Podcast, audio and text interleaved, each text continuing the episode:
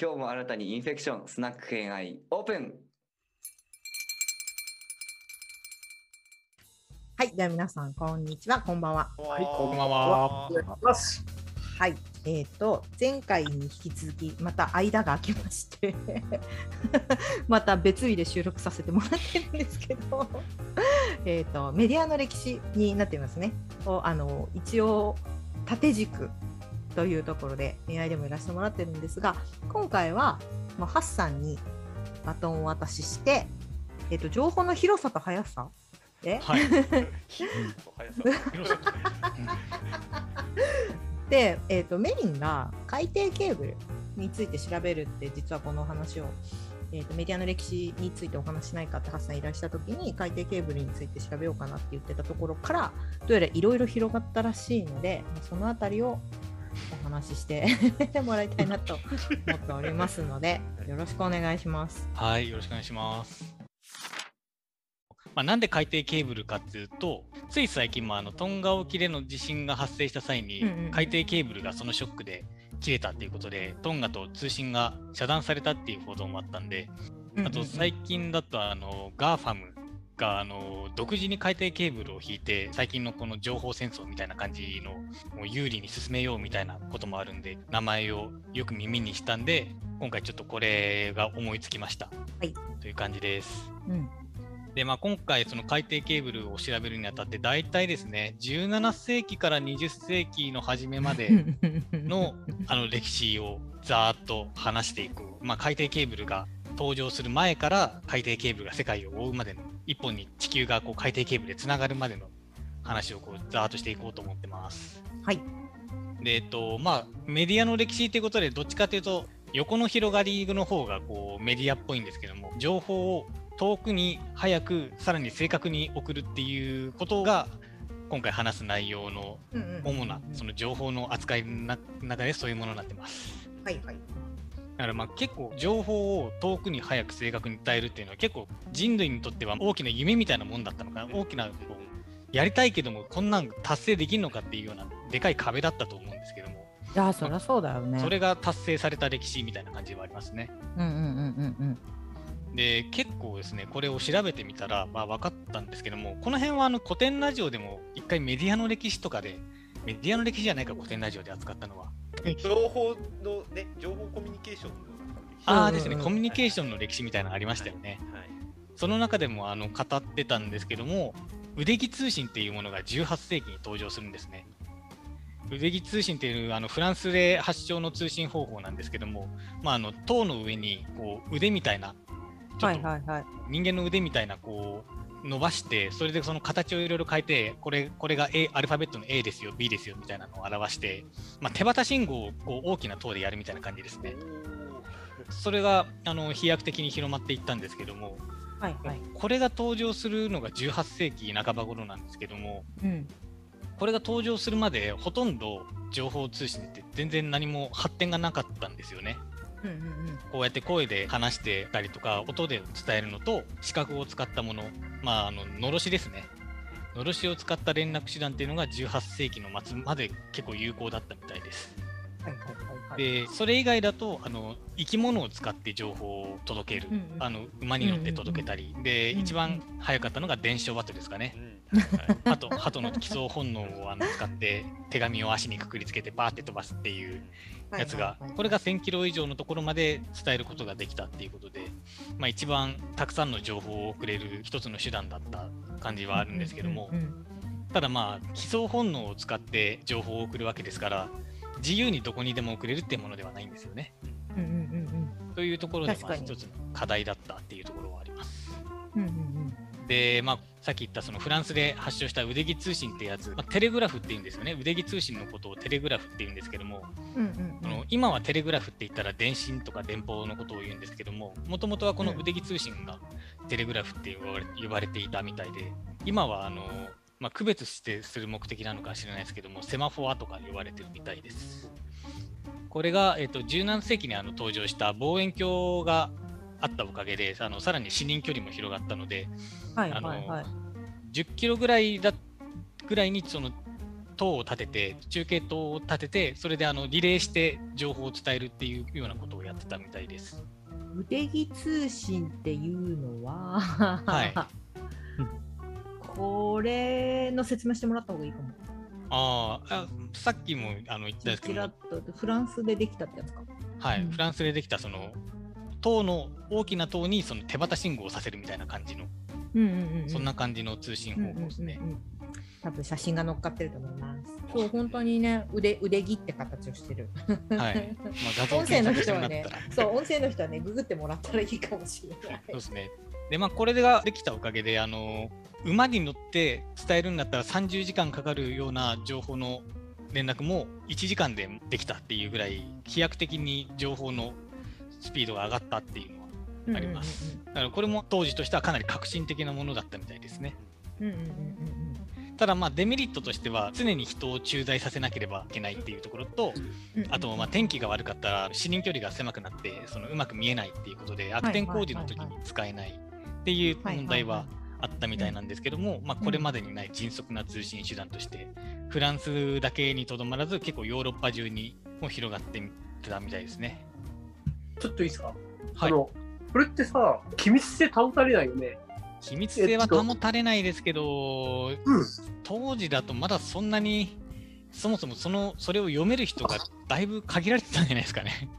なんか完全にそこら辺までは広まってないような状況だったんだね。そういうふうな信号自体が完全にはまだ伝わってない状況だったからできたんじゃないのかって感じなんだね。じゃあ最初のうちは多分そうだと思いますね、うん、だんだんと他の国にも広がっていくことであの傍受の試合みたいなのはあったかもしれないですけども、ちょっと定かではないです、うんうんうん、はい、はい、じゃあ、はい、もしかしたらその野球の監督みたいにこうやってこうね、なんかこういろいろしてダミーの情報を送りつつ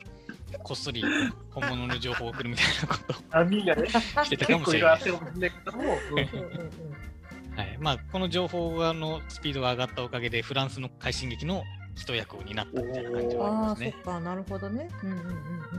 うん。まあここからその海底ケーブルが登場する前に何が起きてたのかというところから説明させてもらいます。はい。はい。で、えっとまあ長距離通信が必要となった時代ということで、ここから世界の覇権争いがの舞台が大陸じゃなくて海に移っていくんですよね。うんうんうん、なるほどなるほど、うんうんうん、はい、せんろっぴゃくねんぐらいまでは、えーと、海の覇権争いをスペインとポルトガルのふたつの国で争ってたわけなんですよね。はいはいはい。でもあのここについてはそんなにちゃんと喋んないんですけども、うん、まああの当時そのに国間でトルデシャリス条約っていうものを結んでいて、うん、ざっくりと大西洋の真ん中ら辺で北極圏から南極点にこうまっすぐ線を引いて、西側はスペイン領、東側はポルトガル領にするよっていう条約を結んで、勝手なことしてたなすんごいざっくりです。だからアメリカ大陸側はスペインだよ、うん、ヨーロッパ大陸側の海はポルトガルだよっていうような、うんうん、すげえざっくりしたあの、ただもうそのふたつがもうあのそのに国で海の覇権を握ってたから誰も文句言えないような状態だったっていうところから、うん、ここからまず海の覇権争いが始まるんですね。はいはいはい、うん、でその後あの後発組としてあのイギリスとオランダがあの、うんうんうん、この覇権争いに参加するんですけども、うんうんうん、正攻法で言ったらあの太刀打ちできないんで、このふたつはその貿易立国としてここに割り込もうと考えるわけですね、うんうん、せんろっぴゃくねんに、えー、とイギリスが東インド会社、はい、でそのにねんごにオランダがあのオランダ東インド会社っていう会社を作ってちょっと名前があの紛らわしいんですよね。他に何かなかったのかっていう感じなんですけどそう訳した人がそういう風にしたのかな多分直訳したらこれになったんじゃないですかねややこしいね、うん、まあ、この東インド会社作って貿易で徐々に頭角を現していくっていう感じになっていきます、うんうん、はい、でに国ともいろいろとその貿易以外にもいろいろと手を尽くしてぐんぐんと勢力を伸ばしていくんですけども、最終的にはイギリスが世界の海を握ることになるんですけども、イギリスがえーとこの後どんどんライジングしていく感じになります、うん、はい、でそのまあ東インド会社の設立の前の年になるんですけども、えーとアルマダの海戦っていうのがあのスペインとイギリスの間で行われて、この時にあの無敵艦隊ってやつですね、はいはい、それをイギリスが破ったりとか、うん、あとその後もイギリスとオランダの英蘭戦争がよんかいほど行われるんですけど、それがそれもイギリスが勝ったり、あとフランスともあの会場でイギリスは戦争をやってでこれも勝ったりと、イギリスがもうどんどん伸びていって世界中に植民地を持っていくことになるんですね。うんうんうんうん、でまあ最終的にそのイギリスが世界各地に植民地を持ったことで太陽の沈まない国というふうに呼ばれるまでになったという感じになります。うんうんうん、でまあこうやって世界中に植民地を持つということはそれぞれのところに海軍基地を置かなければいけない。でその海軍基地を守るために陸軍の駐屯地を一緒に持つ必要があったっていうことになって、はいはい、こうやって同じ国の所有物なのにこう各地バラバラに存在するんで、うんうんうんうん、それぞれと連絡をするために何とかして長距離通信のできるようにする必要があったっていうことで、ねまあ、これでニーズが、うん、あのすごい高まったっていうのがあったみたいですね。うんうんうん、はいはい、はい、で結果的にで、まあ、あのイギリスが海底ケーブルで世界をあの結んで支配するような状態になるんですけども、まあ、その要因として、まあ、こんなものがありますよっていうのがあるんですけど、うんまあ、一つはその理論武装をしたっていうところが一つの要因としてありましてまずはそのさっきのイギリスが海の覇権争いに混じっていこうというところで結構その、うんまあ、オランダもやってたんですけども論文を発表してそのスペインとポルトガルが海を支配していたのに対して、うん、いや海ってそんなそんな簡単に分けられるようなもんじゃないよね、海ってみんなのものだよねみたいなことを書いた学者がいたりとかはいはいはい、あとはあの自分とこの海は自分でなんとか守んないといけないよねみたいなで他の国がそこを使うんだったらなんかちゃんと許可取ろうよみたいなそんなことをあの説いた人がいたりとか、まあ、そうやってあのこう論文を書いてそれで支持を集めてであのなんだろうなこれで一般の人たちのこう相違を得られたのかどうかちょっと僕はよく分かんないですけどまあそういうこともやっていたみたいですし、そっかそうだよね。今だと国国のその海域といわゆる公海っていうところで分けられてるけれど、はい、当時は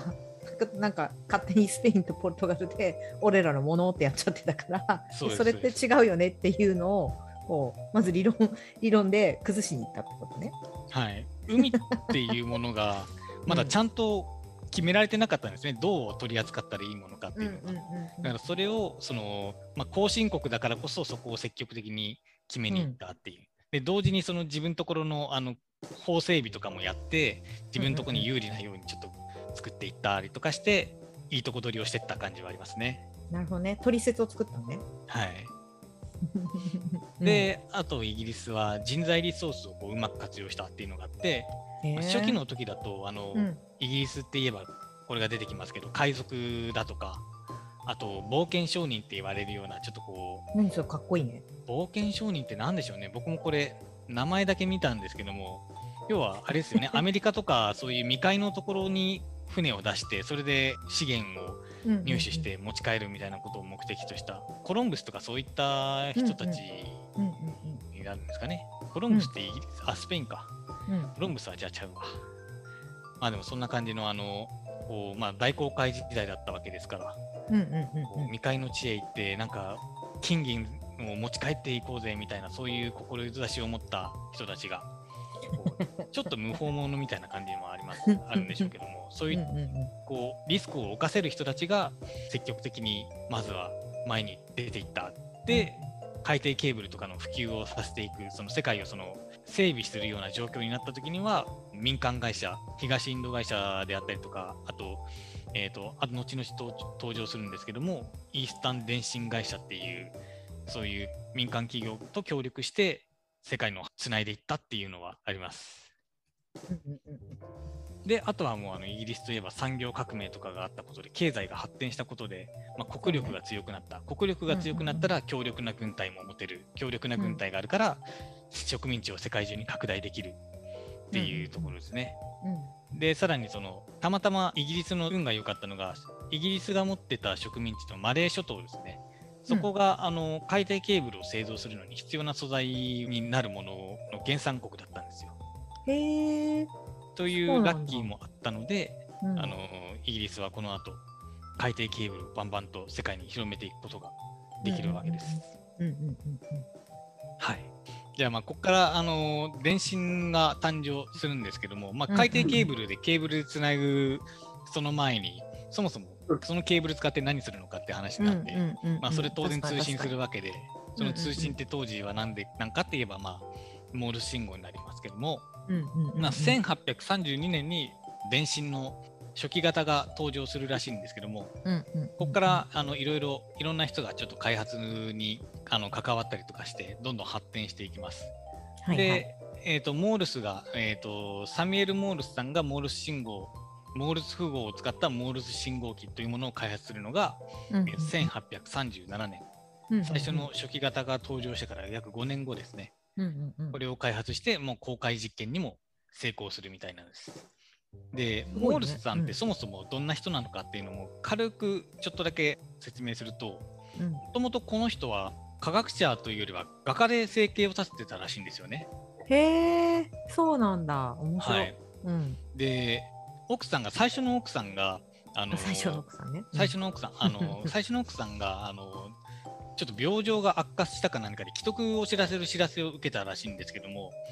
知らせを受けてすぐに会いに行ったんでしたけど、到着したところに時にはもうすでにもうお葬式も終わって埋葬された後だったらしいんですよね。いやすごいね、すごいタイムラグ。それで、えーっとまあ、その最後を見とれなかったっていうことで、あの高速な長距離通信手段の研究を始めたっていうのが、えー、すごいね、これ、うん、この開発につながったらしいです。ざっくりと説明しましたけど、なんかこれだけでもすごいなんかこうドラマになりそうな感じの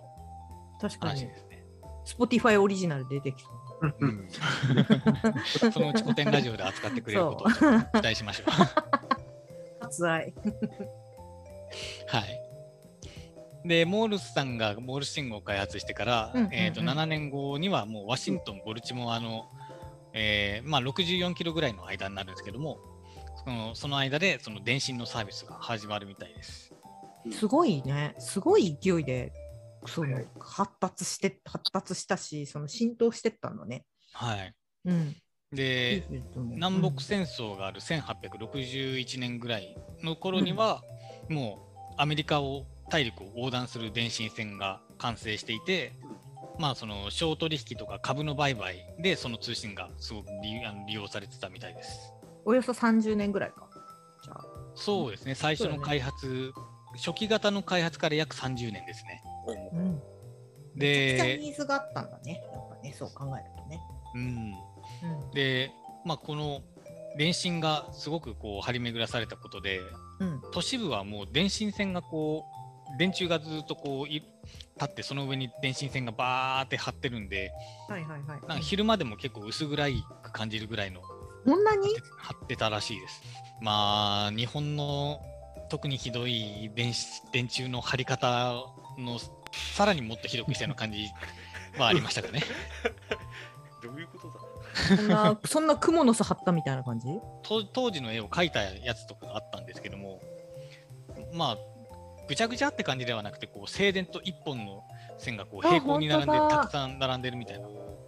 そんな感じでしたね。本当だ。これでもう太陽の光がみたいな。はい。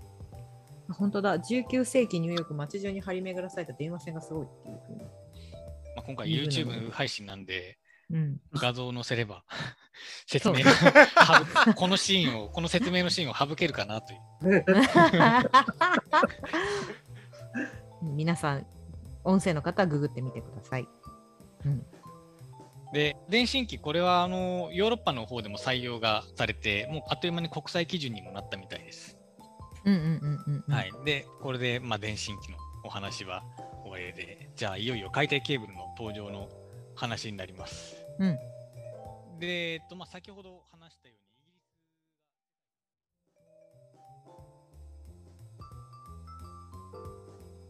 にまたのご来店お待ちしております。